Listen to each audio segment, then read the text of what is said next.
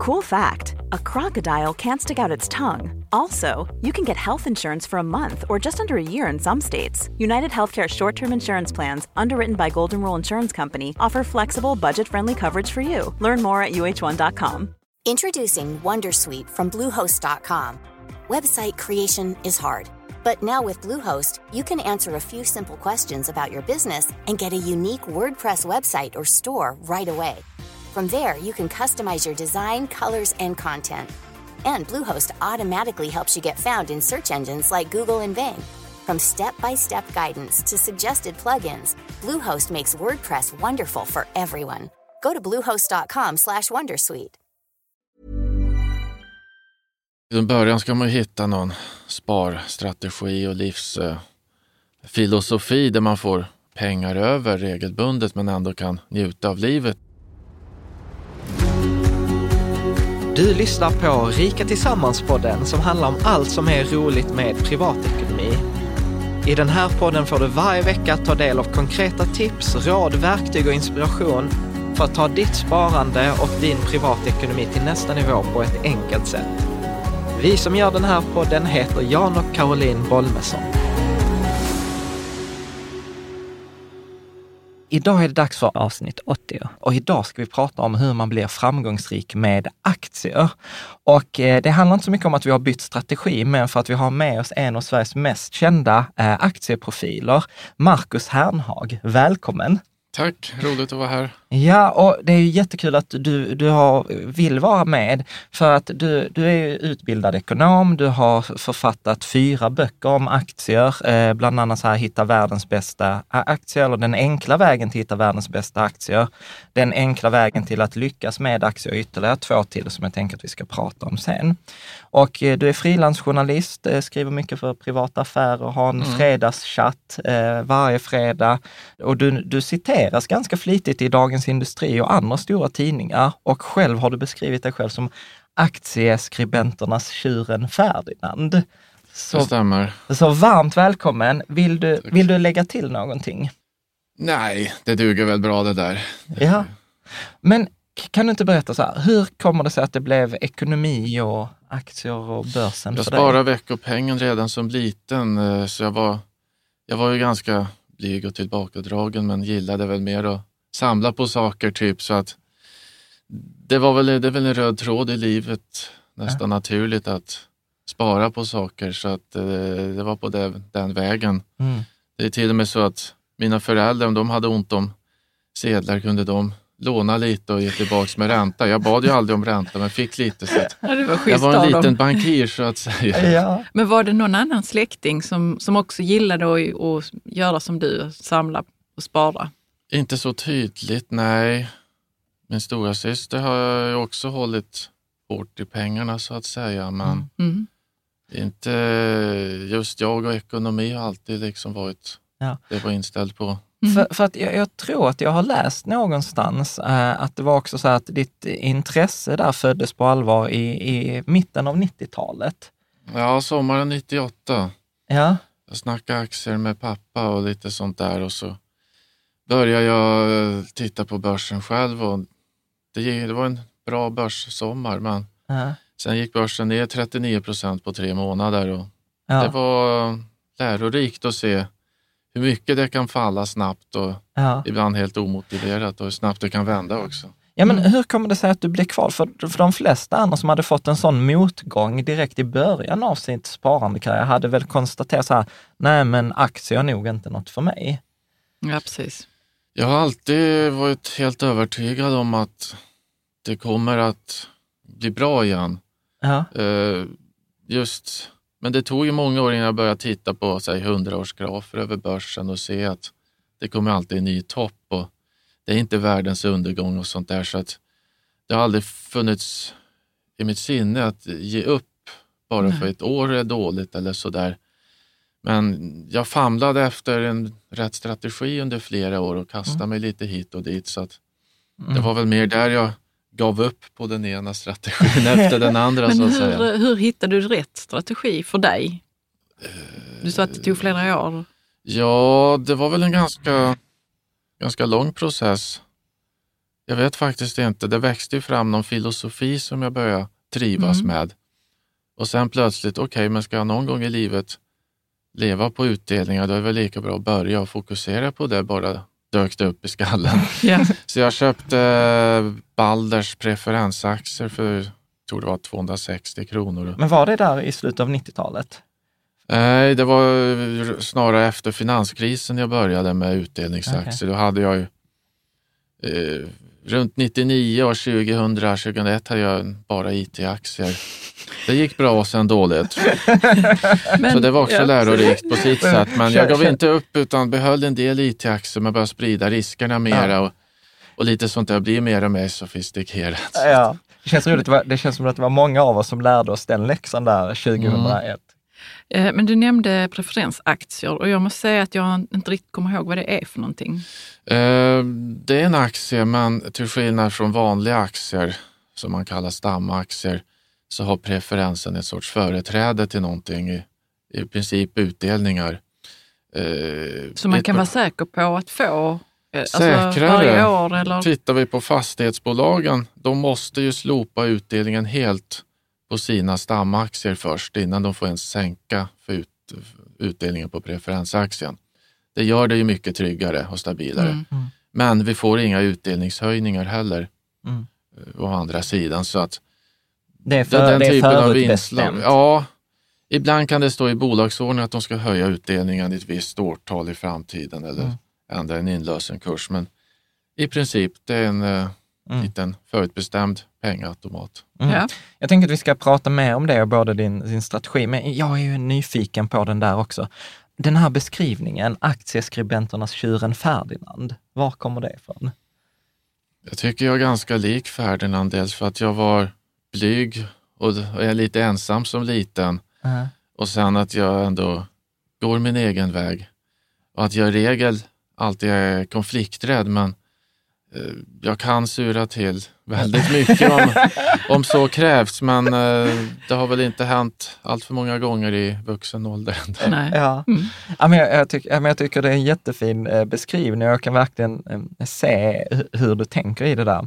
Men eh, en annan grej som jag har funderat, för du har också pratat i, i dina böcker, särskilt i den, eh, den senaste som du har skrivit tillsammans med Arne Kavastu Talving, så pratar ni mycket om så här livsstil och rikedom. Så vad, vad, är, det, vad är rikedom för dig?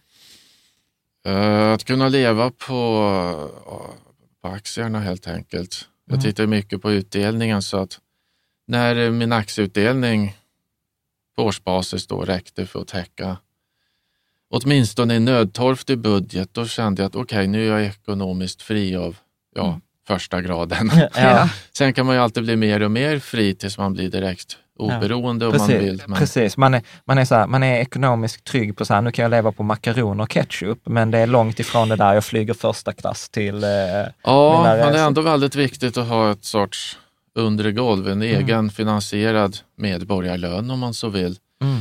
Det är ju inga omöjligheter att bygga upp heller om man Mm. låter det ta lite tid. Men- men För, för, men får jag liksom så här fråga, kanske så här personlig fråga, för att för mig, jag har ju precis samma drivkraft som den, tryggheten. Och för mig handlar det ju mycket om att eh, min pappa dog när jag var 13 år gammal och det var en Mm. ekonomisk osäkerhet. Och då liksom framkom ju sen i terapi att, eh, nej men du vet, jag bestämde mig 13 år gammal, jag ska aldrig vara i en ekonomisk osäkerhet.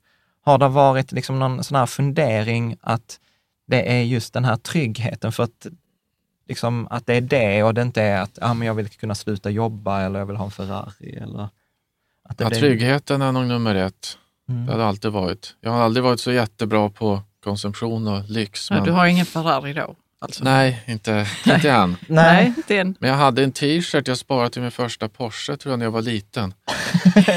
ja, men det, det, blev, det blir nog inte den bilen om jag ska köpa någon faktiskt. Men, Mm. ja, men det är tryggheten som främst Ja. har drivit mig. att Jag märkte ju i skolan att jag inte riktigt passade in i alla sammanhang och sånt där. Och även när jag jobbade och så där att jag märkte ju att det var mycket bättre med frilans, fria tid än kontorslandskap eller redaktioner och klockslag och sådär. Och sen till slut, ja men ju mer pengar jag har desto mer finansiella muskler har jag att Ja, förhandla med eller gå Ja. min egen väg med för att jag mår bäst av det. Och, ja. så att eh, Jag, Ja. jag, jag tycker ju att eh, Länsförsäkringar av alla bolag har kommit med en jättefint begrepp. De pratar ju om frihetskapital. Och Ja. att, eh, att den här, det är friheten att få välja själv, friheten att säga nej. Liksom. Att jag, jag beskrev det i något avsnitt innan jag hade hört den här termen frihetskapital som fuck you-pengar. Men jag tycker att frihetskapital är mycket Det finare. är lite mer civiliserat. Mm. Ja, faktiskt, men eh, det är ju en eh, latent fördel att kunna säga Ja. fuck you till någon om man verkligen vill det. Va? Men man ska ju inte göra det i- onödan bara för att man kan. Nej, precis. Men nu, om, om, om, sista frågan här, för jag blir ju så nyfiken när man träffar någon som, som tänker som en själv. Men hur, för du säger ändå så här att ja, du har ändå uppnått den på en viss nivå, den här tryggheten. Tappar du inte motivationen då att liksom så här att när, när tryggheten är uppnådd, att nej men nu behöver jag ju inte spara längre. Alltså förstår du vad jag menar? Att, Ja, jag tappar motivation när det gäller eh, vissa arbetsuppgifter. ja, Så att jag jobbar ju mer om att få mer fritid eller få mer nya uppgifter som utvecklar mig eller som är ännu roligare ja, och sånt. va. Okej, så du slipper, du, du vill slippa göra vissa uppgifter. Du behöver inte göra dem. Jag tror det är Ja. rätt många som känner igen sig att de skulle vilja ha det så. Ja. Ja, nej, men det är verkligen så att jag skulle ju- jag har Mm. råd att tacka nej liksom. ja, Eh, skulle jag inte ha något sparkapital då skulle man ju fundera på ja. vad händer om man får en oförutsedd uppgift och så har man tackat nej och så en frilans är lätt att bli av med. Det vore en helt annan grej. Liksom. Ja. Ja. Mm. ja, men det blir, ju- det blir ett lugn och jag tror att det är många som eh, känner igen sig. Men jag tänker att låt oss då hoppa till hur, hur detta går till. Så, ja, så som jag har tolkat det, är alltid så här farhåga när man ska påstå någonting för att man kan ha helt fel. Men jag upplever att din specialitet är ju på något sätt nivå, alltså strategier, alltså att hantera de stora penseldragen. Mm. Är det korrekt uppfattat? Ja, Ah, det gud vad skönt. så att, hur, vad skulle du säga är de här stora penseldragen som du, som du gillar? Eh, till en början ska man hitta någon sparstrategi och livsfilosofi där man får pengar över regelbundet men ändå kan njuta av livet i Mm. dräglig utsträckning. Va? Att man kanske inte hårdsparar utan unnar sig någonting men sparar lite lagom ändå varje månad. Mm. Och sen hitta en, ja, i mitt fall aktiestrategi då som passar. Mm. Eller fonder om man trivs bättre med det. Mm. Eh, Jag tittar mycket på hur samhället förändras. Mm. Eh, Långa, mångåriga trender, 10, 20, 30-åriga trender som gynnar vissa branscher, vissa bolag och vissa Mm. fonder. Då har man, har man åtminstone det i ryggen när man köper så är ju mycket vunnet. Mm. Men då får jag bara jacka in där. Då måste du ha rätt mycket tankar kring framtiden, alltså hur det utvecklas Mm. framåt. Så vi skulle kunna ta det Ja, sen. ja, men ta det nu. Ja, vi kan ta det nu ifall det finns utrymme. Jag Mm. tittar mycket på historiken men man får ju fundera på hur länge någonting varar och, Mm.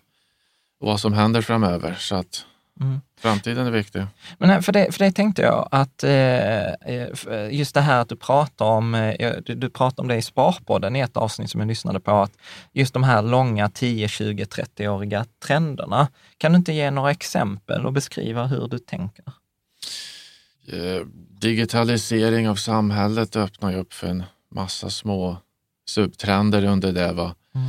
Samtidigt som jag ju sedan våren 2017 undvikit alla butikskedjor inom sällanköp som H&M och Clas Ohlson. Och till min förvåning så rasar ju de aktierna vidare. Ja, Clas Ohlson gick förstås upp sen jag sålde, men sen föll de desto mer. Det ordnade upp sig, men jag hade inte trott det skulle gå ner så mycket så snabbt. Men IT och internet, det blir hårdare konkurrens, mer prisjämförelser. Och det missgynnar den som sitter med massa gamla butiker. Men Mm. den som levererar teknik till olika sådana där IT, IT-sektorer har ju allt från IT-konsulter till mjukvaruprogram och så vidare. Där finns det mycket intressanta Mm. affärsmöjligheter. Så att det, handlar ju mycket om allmänbildning, Mm. sunt förnuft. Ja, och ändå nyfikenhet också ju. Mm. Att vilja förstå och Ja, precis. hitta Vad, det. vad sker egentligen på Mm. lång sikt i samhället mer än stora matematiska uträkningar och värderingsmodeller av aktier. Sånt bidrar ju till en hel del också, men Mm. Det, det är ju inte överst på listan direkt. Mm. Är det fler sådana här trender, förutom jämte digitalisering? Ja, urbanisering, och inflyttning till städer. Eh, Så då blir det fastighetsbolag, allt från kontor till kommersiella lokaler. E-handel öppnar ju upp för lagerbolag. Jag brukar nämna amerikanska bolag som Digital Realty Trust. De äger serverhallar och datacenter.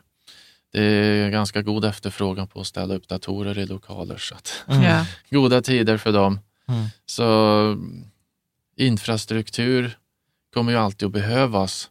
Mm. Ta elbilar, kanske kommer en dag. Öka efterfrågan på el, särskilt om vissa länder lägger ner kärnkraft. Mm. Men eh, visst, äger man vattenkraftstammar eller elnät och liknande så Jag då såg, kommer man ju kunna få lite kassaflöden. jag, jag hörde, vad heter han, han där eh, ministern, eller så, han som flyttar runt mellan de här myndigheterna nu senast på MSB, han som var rikspoli, eh, Dan Elofsson, Olofsson, nej, skitsamma. Han, eh, nu, nu är han på MSB i alla fall, han gick ut och sa här för några dagar sedan att Sverige är ett samhälle eh, anpassat för åtta, alltså infrastruktur anpassad för åtta miljoner, men Mm. vi är 10 miljoner. Ja. Så att Sverige måste ju göra jättemycket investeringar i infrastruktur och samhälle och eh, den, den biten.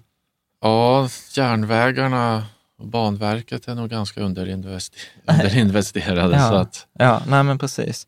Tänker du någonting, för någonting som jag funderar på, som vi, när vi, när vi åt lunch, eh, pratade om, jag upplever ganska att vi, att vi kommer leva längre. Som är ganska som en stor megatrend, att alla de här liksom 40-talisterna, du vet det så kallade köttberget inom situationstecken, de som liksom skapade mycket av det välståndet, de, de vill ju inte dö. Så att där, där investeras ju väldigt mycket i, i hälso och, och livsförlängande eh, medicin. och så. Jag såg till och med Japan hade nu att de hade tagit bort eh, de regulatoriska kraven att du kan få gå och testa på människor efter sex månader. Nya redan. läkemedel. Nya läkemedel, för att de har ju Det så, känns ju tufft. ja, men för de har så åldrande befolkning, alltså demografiska utmaningar. Mm. Så, tänker du någonting på demografi och den typen av Eh, trender? Dels att befolkningen i väst åldras och dels att eh, många tillväxtmarknadsländer satsar mer och mer på välfärd i takt med att de blir rikare. Mm. Det skapar ju efterfrågan på medicinteknik, eh, hälsovård, eh, Mm. läkemedel och sådär. Så att absolut ha en läkemedelsfond eller så i portföljen är Mm. ju en skön megatrend. Mm. Jag, jag tänker på en grej du sa i, i, i en bisats här och detta har, detta har återkommit på många ställen när man läser om dig. Då säger du så här, det går att komma långt med sunt förnuft, allmänbildning och enklare sätt att värdera aktier. Kan du inte utveckla det lite? Eh, alltså tittar man, zooma ut och titta på tio år, hur har bolaget gått? Mm. Stiger vinsten sakta men säkert eller hoppar den hit och dit eller faller den? Mm. Bara en ögonblicksbild över se hur utdelningstrenden eller försäljningen går Mm. så får man okej, det här har hänt, är det rimligt att det fortsätter? Är det hög eller låg risk? Mm. Så att man mellan tummen och pekfingret åtminstone tar de grundläggande strategidragen. Mm. Om man sen kan slå fast att en viss aktie ska ha en viss direktavkastning eller några Mm. lite, lite, några promilleenheter högre, lite högre. Det går ju inte att motivera egentligen. Eller? Mm. För, för att du, du är ju inte ofta den som pratar om de här, liksom så här jag såg någon intervju du nämnde, ah, jag skulle aldrig nämna EV genom ebit eller liksom sådana här. Vadå för någonting? Det Nej, men alltså, nej, ja, men precis, Mm. så här, men många sådana här lite... terminologin? Ja, men, nej, men lite annorlunda nyckeltal. Mm, okej. Utan du är, jag upplever Ja, mycket. jag är ju uppfödd med privata affärers strategi att alla ska fatta vad man säger. Ja. Sen kan man ju inte ha hur låg nivå som helst utan Mm. ibland, jag menar P tal och direktavkastning Mm. använder jag ju utan att förklara det i, i regel. Men Mm. Men, det, men det är ändå en högre nivå än för en nybörjare. Ja, Men jag för- tänker så här att om man är nybörjare och börjar prenumerera på privata affärer, då får man ju chansen att möta de orden. Mm. Och att man, kan, man vill ju, behöver ju också ta reda på det ju, vad det är för någonting själv. Mm. ja, så är det och de som kan det skulle ju bara bli Trötta om man ska förklara det i varje Ja, avsnitt. men precis. Så såklart. att, men jag säger ibland att en aktie handlas till 15 gånger årsvinsten istället för att Mm. säga P 15 och Mm. sånt där. Så, Ja, men då har du ändå, jag tycker ändå du möter nybörjare eller sådana som inte riktigt vet vad Ja. P-tal är. Precis. Mm. Men jag, jag tänker också för din första bok, den här Enkla vägen till att lyckas med aktier, det var ju Mm. din första bok. Och den, den har du själv sagt, så här, den, den riktar sig till eh, nybörjare. I princip, man får välja aktiestrategi och gå Ja. igenom lite olika. Precis, att- kan du inte beskriva de lite olika strategierna du går igenom i den boken? Ja, alltså jag går igenom tillväxtstrategi, utdelningsstrategi och värdestrategi. Mm. Kan, du beskriva, Eh. kan du beskriva skillnaden på de tre? Skillnaden är att med en utdelningsstrategi, då fokuserar man på utdelningen i första hand. Men den är ganska närliggande en värdestrategi. Mm. Då vill du ha att bolaget skapar värde Mm. för samhället och framförallt för sina kunder och då kommer det att bli värdeskapande även för dig som aktieägare. Men du vill ju ha en aktie som ger mycket värde. I princip betyder det låg värdering men skräp värderas också lågt. Medan kvalitet Så sant. värderas väldigt högt. Så tillväxtaktier eller tillväxtaktievärdering, Ja. det är ju egentligen de riktiga pärlorna som finns där. Men det är ju amerikanska Amazon, vad ska man värdera det till? De går ju med förlust de flesta år i 15 år. Nu börjar de tjäna lite, Ja. men har ett P tal ibland på långt över 100 beroende på hur mycket de återinvesterar vinsterna och satsar. Så att vad en rimlig riktkurs där, det går inte att säga riktigt. Mm. Men det är därför jag backar tillbaka till mina stora penseldrag. Okej, Amazon, ja men det är hög risk. Och tittar man på långsiktig kurstrend och Mm. försäljningsutveckling, ja men det mesta pekar uppåt, de skapar en massa värden. Mm. man kan inte säga att det är någon värdeaktie, för det är ju en tillväxtaktie, men Mm. det- det är ett värdeskapande bolag. Mm. Så att definitionen däremellan olika strategier, ibland är den lite suddig där i, Mm. gråzonen. Ja. Men Eh, en, en, fråga, för, för det var också när vi här för en tid sedan hade så här fika tillsammans, Då det var ju nog ändå så här ett av temana som vi alla var överens om, trots att vi har väldigt olika investeringsstrategier, var att man ska hitta sin egen strategi. Så hur skulle du, liksom vilka tips skulle du ge till eh, någon som lyssnar, att hur hittar man sin egen strategi? börja någonstans och testa. Det kan man. Eh, man kan ju utgå från att man känner sig så pass väl som man vet om man är en försiktig typ eller om man brukar gilla att gå till kasinot och chansa hej vilt.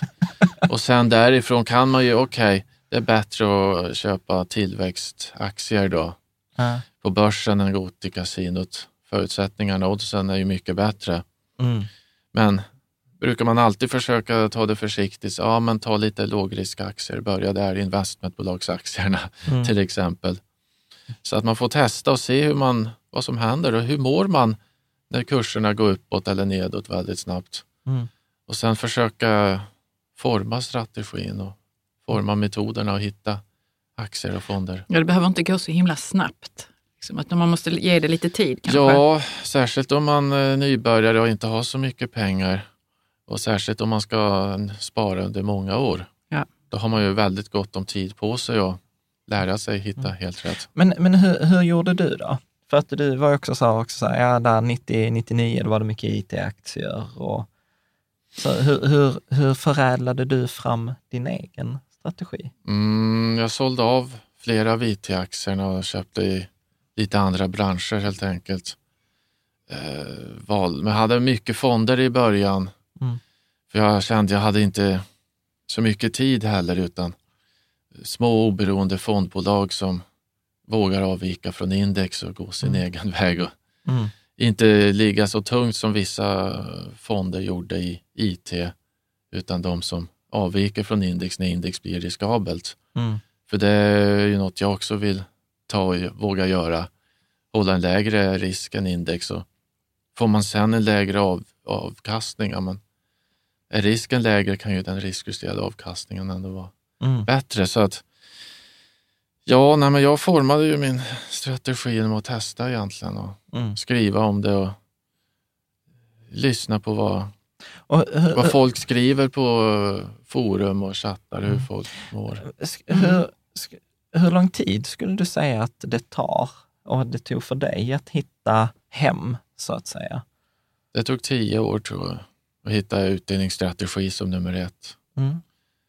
För det där tror jag också... Ja. Ja, investeringsfilosofin som är lite mer grundläggande, då, då ska ju, den, den filosofin bygger ju på att jag bland annat investera alltid, spekulera aldrig och Mm. lite sådana grundläggande penseldrag. Den dök ju upp efter en handfull år ungefär.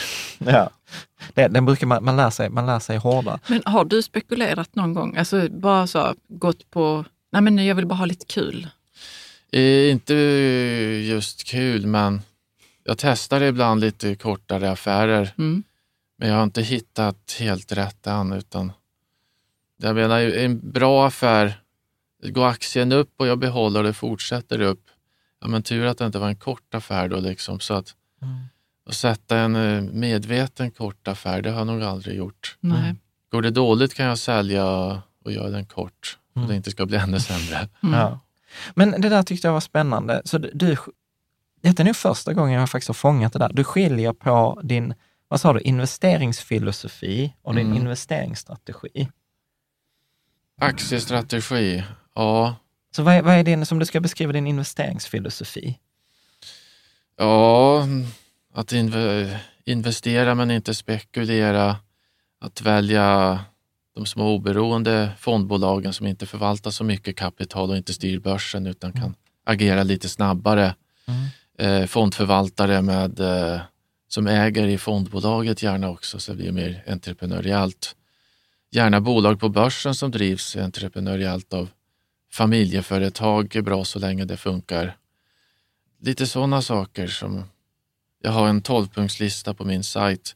Jag hade faktiskt den listan uppsatt på väggen framför toaletten i badrummet i tio år tror jag för att Ja. nöta in det där. Men jag kan inte listan utan till trots det här, Nej, men jag känner igen det. Ja, ja precis. Nej, men det är, man internaliserar det. Men jag tänker, vilka, jag kan ju faktiskt göra så att jag lägger en, eh, du har ju hernhag.se om jag inte minns fel, Mm. eller hur?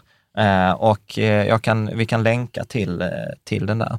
Men jag, jag tycker att det där är spännande, för att om, när jag tänker efter så är det nog så klart, nej men oss tog det nog, eller mig tog det nog tio år faktiskt också, att hitta till, till min strategi så att man hittar en, en lugn, och ett, det handlar inte mycket om att hitta ett lugn och en trygghet i att Mm. man behöver inte vända kappan efter vinden. Absolut, jag brukar säga att ekonomi är en beteendevetenskap. Mm. Det var ingenting man fick lära sig på högskolan. Liksom att det här med, ingen sa något om en aktiestrategi, Nej. trots att jag har en ekon kand. Det fanns liksom inte Mm. tal om att, det här med börspsykologi, hur man ska göra för att han, handskas med panik eller att nu mår jag riktigt dåligt. Okej, vad gör jag nu?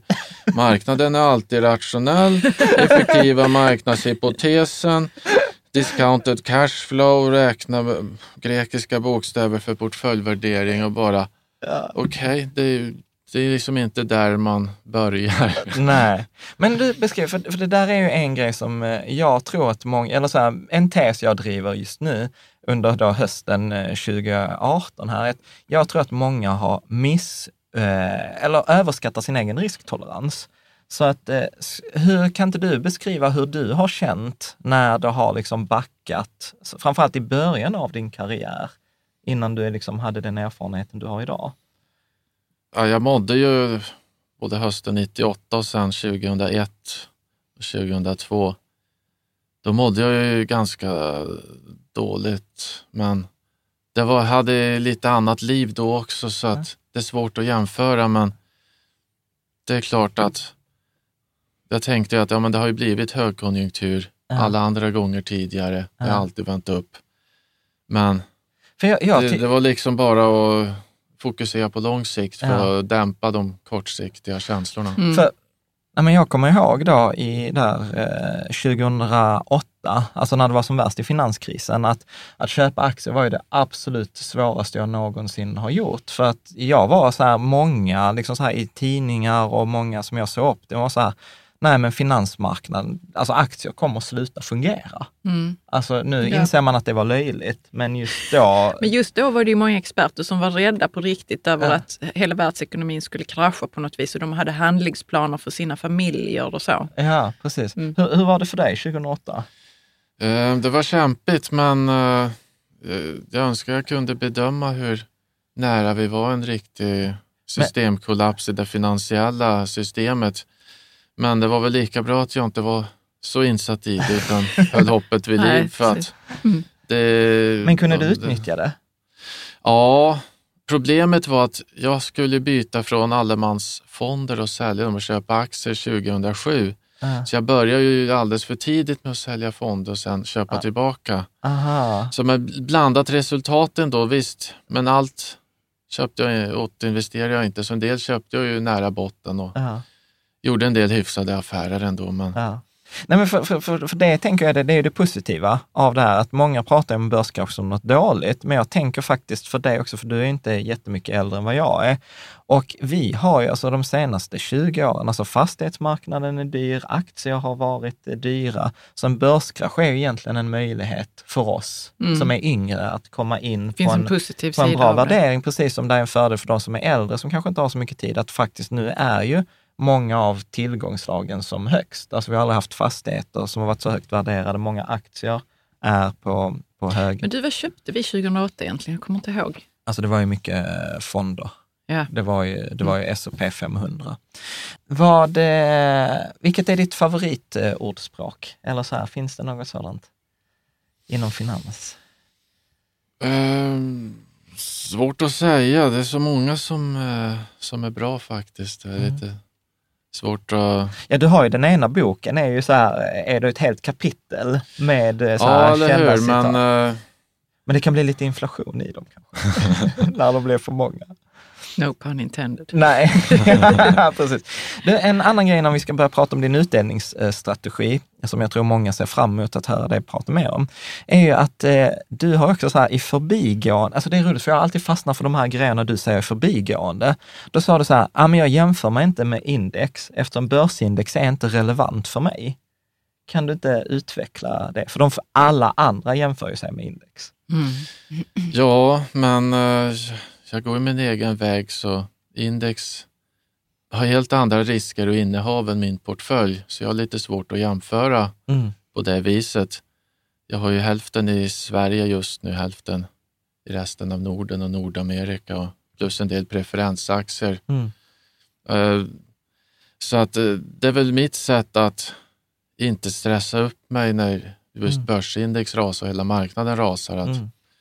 Alltid är det någonting i portföljen som rasar mindre eller har lägre risk. Jag brukar hålla lägre risk och så Mm. eh, ska jag slå index så är det väl egentligen i nedgångar. Mm. Mm. Så att eh, Jag jag, tycker- vet ju, jag behöver ju vissa trender och, och aktier så, som jag tror på på rätt, jättelång sikt. Då mår Ja. jag bra. Liksom. Alltså gud vad roligt, för detta är så här, innan Marcus, innan du kom hit, så hade jag sagt så här, ah, men vi investerar helt olika. Och nu när du pratar så tänker jag så här, alltså vi har egentligen helt samma också. Jag, jag tror inte på att överprestera mot index i en uppåtgående trend, det finns det andra som är betydligt bättre på, utan jag siktar ju på att inte förlora lika mycket i nedgång.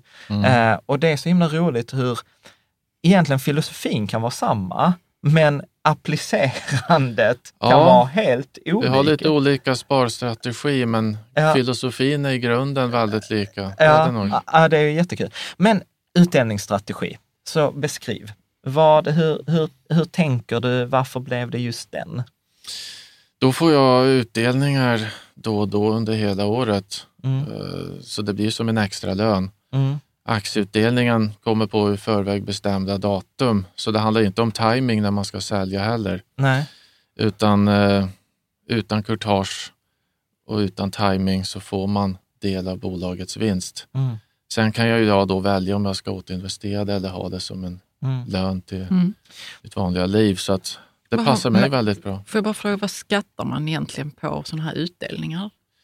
Det är Tänker som någon- vanliga reavinster. Har man Mm. ISK och KF så är det ju ingenting mer än procenten av eh, Det depåvärdet så att Okej. säga. Mm. Så exa, du vet, där ibland pratar vi om att Sverige har världens högsta skatter. Där finns många områden där Sverige har bland de lägsta skatterna. Alltså vi, vi är enormt eh, gynnade i just kapital. Ja, det är intressant att ett land som oftast haft socialdemokrater i regeringen ändå har så pass hög skatt på deras väljarbas eh, inkomstkälla nummer ett, alltså arbete, medan kapitalister slipper undan så pass. Ja. Ja, det är lite Mycket. förvånande måste jag säga. Hoppas ja. det är någon Jag tycker det är välkommet men oväntat egentligen. Ja. Men Precis. Det är ju, just nu är det ju mest räntorna som gör att skatten är så låg. Absolut. Stiger räntorna till normala nivåer så blir ju skatten på ISK och KF Högre. 3-4 procent, vad som helst. Jag vet inte. Ja, precis. Men du, nu, nu kommer så här två frågor, för, för de här har jag gått och grunnat på ett, eh, ett tag. Bolag som gör vinst, återinvesterar eller betalar av på sina lån, men inte delar ut. Hur resonerar du kring sådana? De kan vara värda att köpa dem också, men jag gör det nästan aldrig. Mm. Jag, För, för att jag tänker, värdet försvinner ju inte för att man delar ut. Alltså det, det återspeglas ju ofta i en högre värdering och då tänker jag så här, men då kan jag ju sälja av en aktie eller x antal aktier som motsvarar utdelning. Alltså förstår du hur jag tänker? det är sant, men nu kommer jag på mitt eh, favoritordspråk. Okej. Sp- Dividends don't lie. Jag behöver utdelningen för att bedöma ett bolag och aktien. ja. Så det blir lite lättare att värdera då än de, de bara ackumulerar allting. Bra, Mm. det, det, det kan jag absolut köpa. För att här kommer min andra, alltså jag, jag som också så här, precis som du har sparat i, i snart mer än 20 år, jag kan ju uppleva så här att det går ju väldigt mycket mode i olika strategier. Och jag upplever att de senaste, du har ju förmodligen varit en stark eh, bidragande faktor till att utdelningsstrategin har blivit växt i popularitet. Men jag då som sitter liksom, som har liknande investeringsföretag men sitter lite på vid sidan så kan jag vara så här, men vänta här nu, det är ju inte som att vi har uppfunnit utdelningsbolag de senaste tio, alltså utdelningsbolag har ju funnits i alla år. Och, då är, och här kommer egentligen då min, min åsikt, så du får ta detta rätt. Men är egentligen inte att många, att man har fastnat för utdelningsstrategin, för att utdelningsstrategin implicit innebär, för att ett bolag ska kunna dela ut så går de med vinst. Och det gör att folk som köper utdelningsaktier de facto köper bolag som går med vinst istället för all annan skit Mm. som finns på börs. Så att jag tänker ibland när jag säger så här, du har gjort en fantastisk välgörning, för du tvingar folk att köpa bolag som går med vinst. Men att det egentligen inte är utdelnings... Jag förstår du, att det är viktigt att bolagen går med vinst än att På en väldigt grundläggande nivå så ja, stigande utdelningstrend, ja men då måste ju vinsten Finnas. utvecklas. Ja, Åtminstone finnas, helst också stiga på sikt ja, eh, så att bolaget har kassaflöden. ja.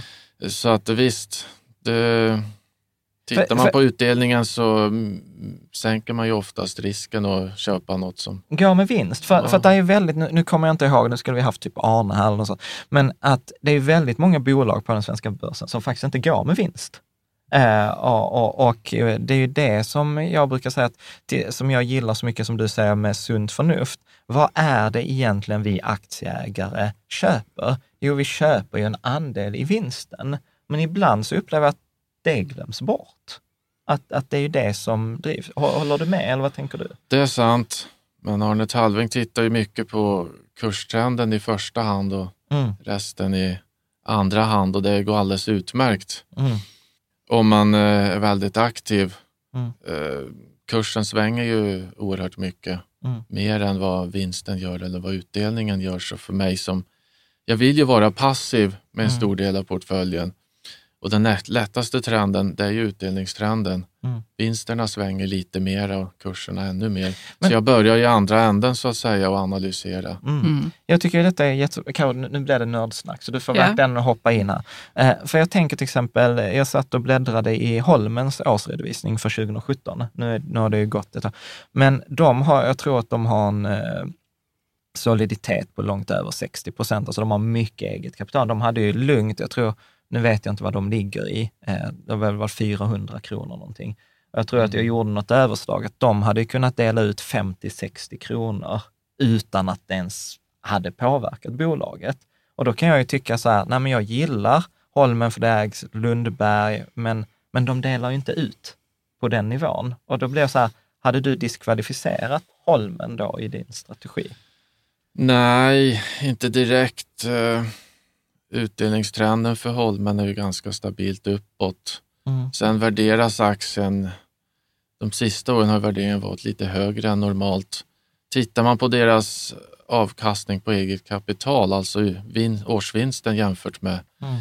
ja, nettosubstansen i bolaget, den brukar ligga över en konjunkturcykel runt 10 procent. Mm. Totalavkastningen från aktien borde på lång sikt vara ungefär 10 procent. Mm. Så det är en helt okej aktie, men Mm. ja, det har inte blivit att just jag har köpt den. Men... Ja, nej men jag, precis. Och jag tänker egentligen att det handlar om att komma tillbaka till just det här, så vad är en aktie? Vad, vad, vad är det jag de facto köper? Och, och hur duktig? För att det där var också en stor insikt för mig för många år sedan, att en aktie består ju egentligen av det egna kapitalet, alltså bolagets värde och sen ett över, eh, en förväntning, kan man säga, ett övervärde. Ja, alla framtida vinster. Det är Ja. egentligen det man köper in sig i. Det Eller som hur? finns idag och det som kommer i framtiden. Eller hur? Eh, Hänger du med på Coop? För detta, detta tänker jag är viktigt, att liksom, det egna kapitalet är ju värdet, vad ska man säga, av alla maskiner och allt, allt det Ja. bolaget äger. Ja. Och sen som du säger, framtida vinster. Och om du säger, som du sa här nu i förbigående, att ja, men bolagets avkastning på eget kapital är 10 procent. Det betyder att aktien, de där eget kapitaldelen i aktien borde öka med 10 procent. Och det är ju det som är så fantastiskt med aktier, att de stiger över tid, för vi har den effekten. Och det var så för mig när jag bara, wow, det, det, var, en stor insikt för tio år sedan kanske. Men eh, ja, förlåt, det var ett, det var ett sidospår. Vad gör Holmen egentligen? Eh, eh, Skogs, det, de äger skog och Ja. förvaltar och förädlar alla skogsprodukter. Det är väl ett, vad ska man säga, det är väl inget sexigt bolag då Nej. på det viset. Nej. Vi har ju pratat om det där med tråkiga bolag och Ja. att det oftast är bra investeringar. Ja, jag gillar tråkiga bolag som går med vinst i osexiga branscher. Ja. Det, det, det är väl Ja, nej, men Holmen och SCA och sådana Mm. Mm. värdebolag som ofta har en värdeaktie. Vad är, eh, vad är nackdelarna med utdelningsstrategin? Eh, det kräver ju en hel del tålamod och ibland så kan man ju låta sig bli lurad av en väldigt hög direktavkastning. Skulle i- direktavkastning vara 7-8 procent eller högre så vet vi att det blir ingen utdelningshöjning att tala om Mm. framöver. Är det Mm. högt, 7-8 procent? I en lågräntemiljö, ja. Mm. Eh, statslåneräntorna ligger ju ner mot nollan. Företagsobligationer 2-3 procent. Fastighetsbolagen belånar sig till 3 ungefär kanske. Eh, så att preferensaktiernas direktavkastning 6 procent. Mm. Som en vanlig stamaktie ger 7-8. Okej, Mm. vad är haken? Vad är risken? Då får Ja. man ju fundera lite på det som man Och inte minst var det inte också så här, typ Ratos är väl en sån här klassiker som delar ut mer än vinsten. Eh, Det kan man säga, men deras vinst pendlar lite beroende på när de säljer bolag med Ja. reavinst eller inte. Men i princip så har de ju delat ut en väldigt stor del av substansen de senaste åren. Mm. Det borde gå om de hade nått sina avkastningsmål.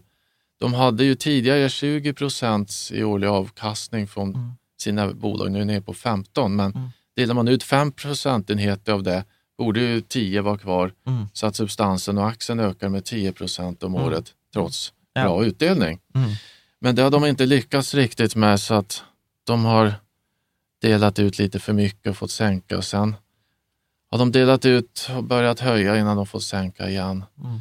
Så Ratos har haft ett tungt decennium Mm. faktiskt. Men eh, Ja, en, jag hade en läsarfråga eh, då också. Eh, som så här, hur, hur ska man tänka om man vill investera och optimera portföljen enligt utdelningsstrategin? hur man ska investera och optimera? Ja, har du något tips till läsaren? Eh, sprid riskerna mellan olika branscher, sprid riskerna mellan olika typer av utdelningsaktier. Det är helt okej att ha några som bara ger en eller två procent i direktavkastning, men då ska man förvänta sig mera tillväxt också. Ja. Hur, hur, så här, hur många bolag har du i din utdelningsportfölj?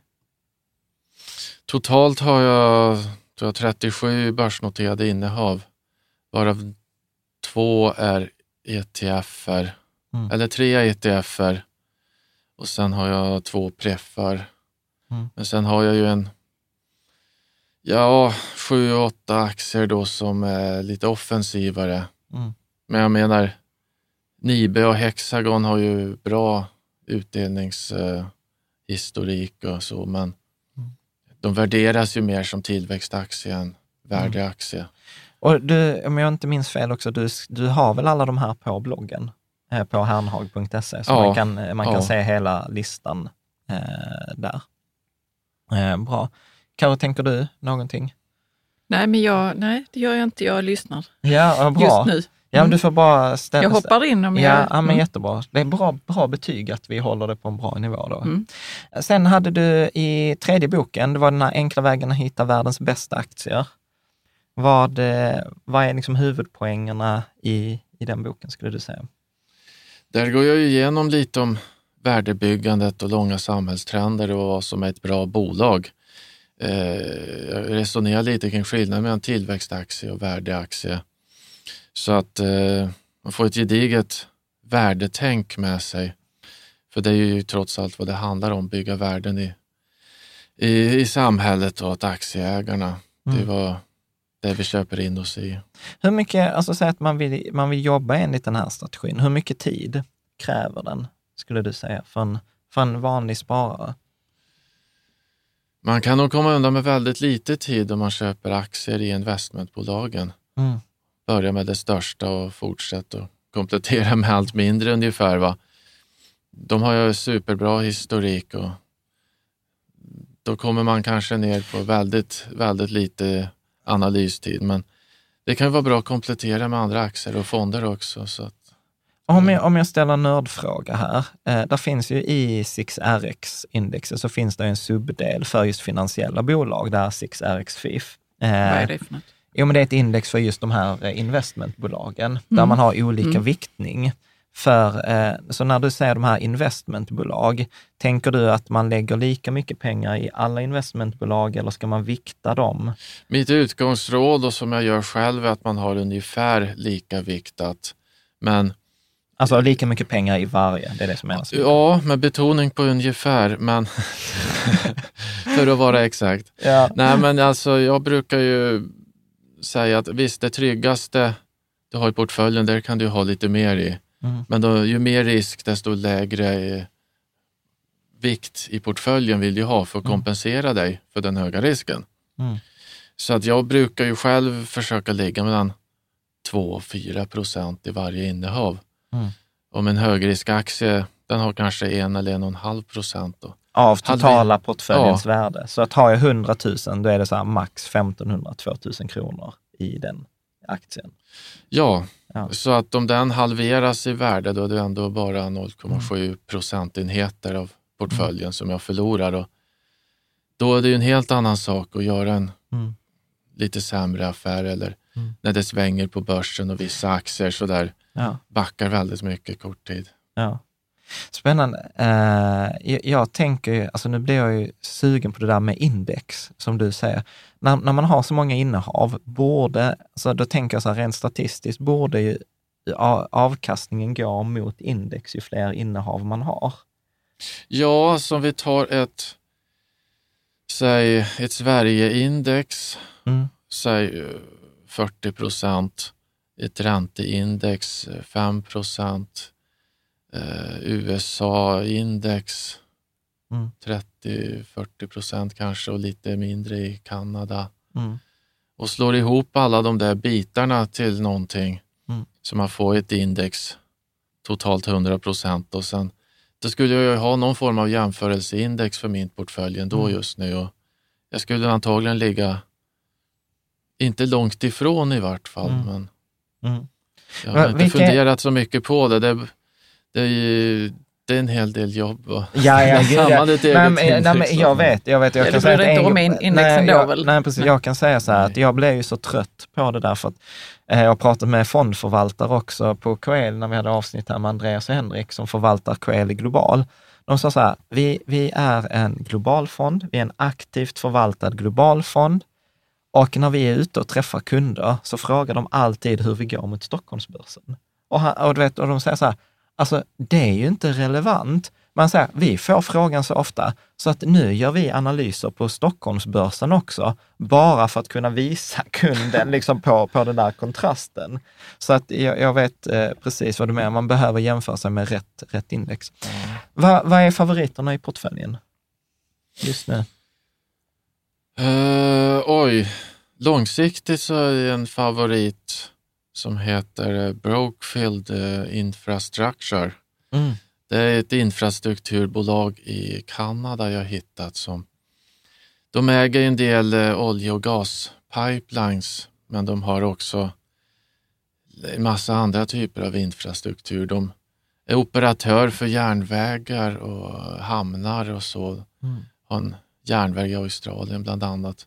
De har lite skog, de har lite jordbruksmarker.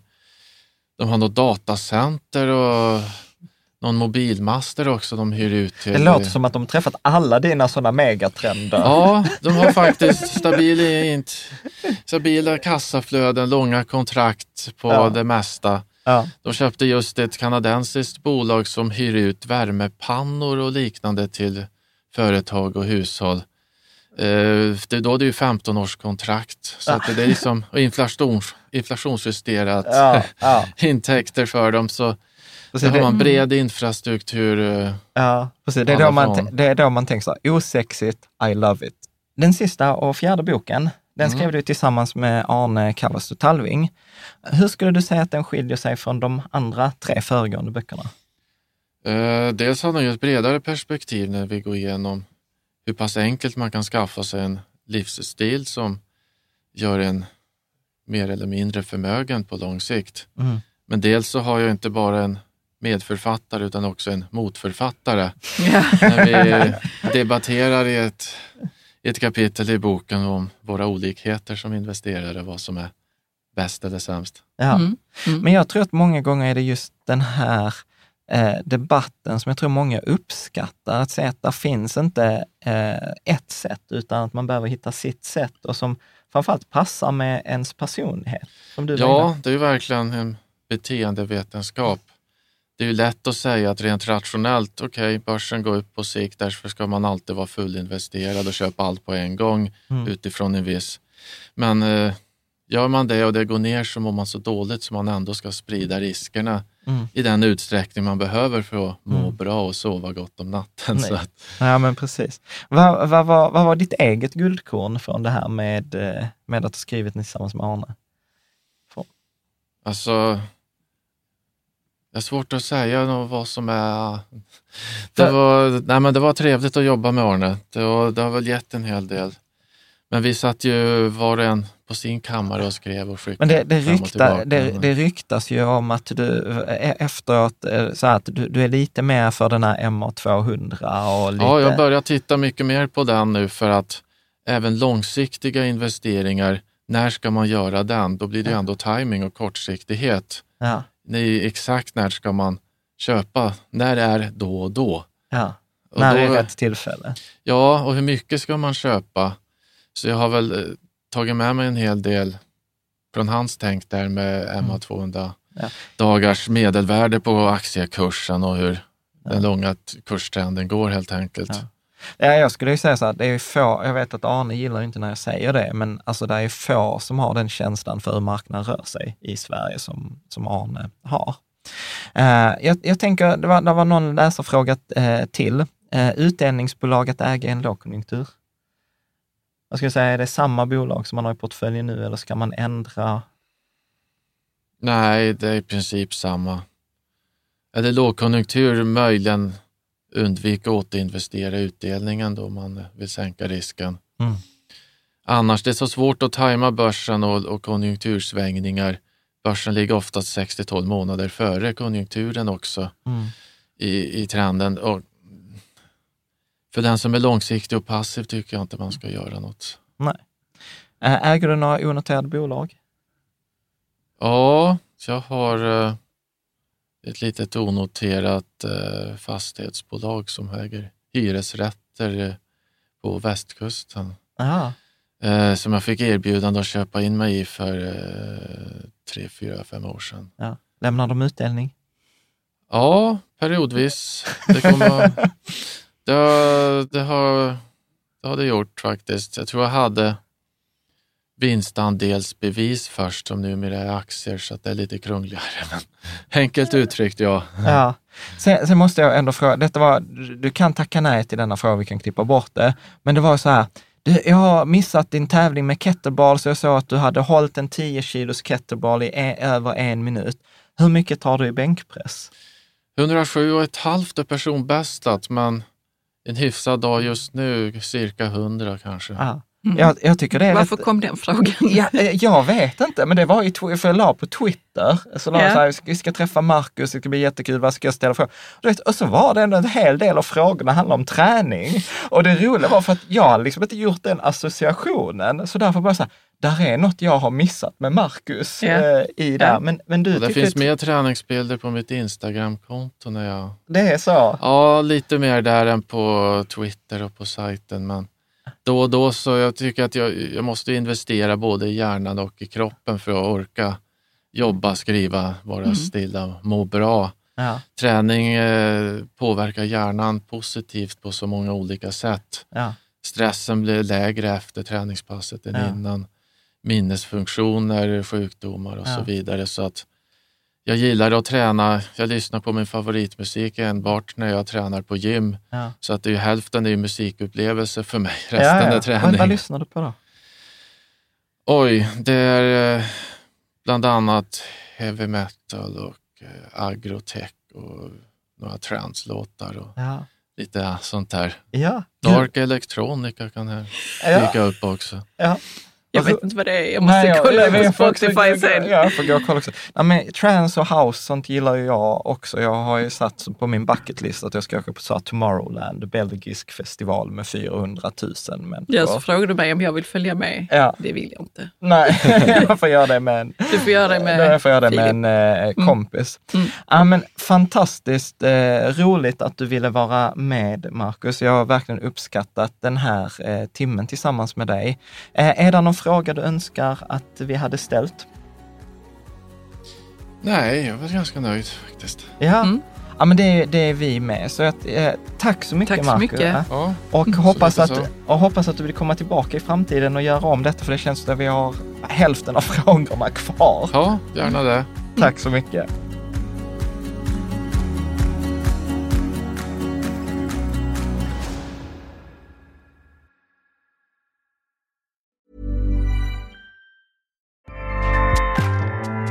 ACAST powers the world's best podcasts. Here's a show that we recommend. Hi, I'm Una Chaplin, and I'm the host of a new podcast called Hollywood Exiles. It tells the story of how my grandfather, Charlie Chaplin, and many others were caught up in a campaign to root out communism in Hollywood. It's a story of glamour and scandal and political intrigue and a battle for the soul of a nation. Hollywood Exiles from CBC Podcasts and the BBC World Service. Find it wherever you get your podcasts. ACAST helps creators launch, grow, and monetize their podcasts everywhere. ACAST.com.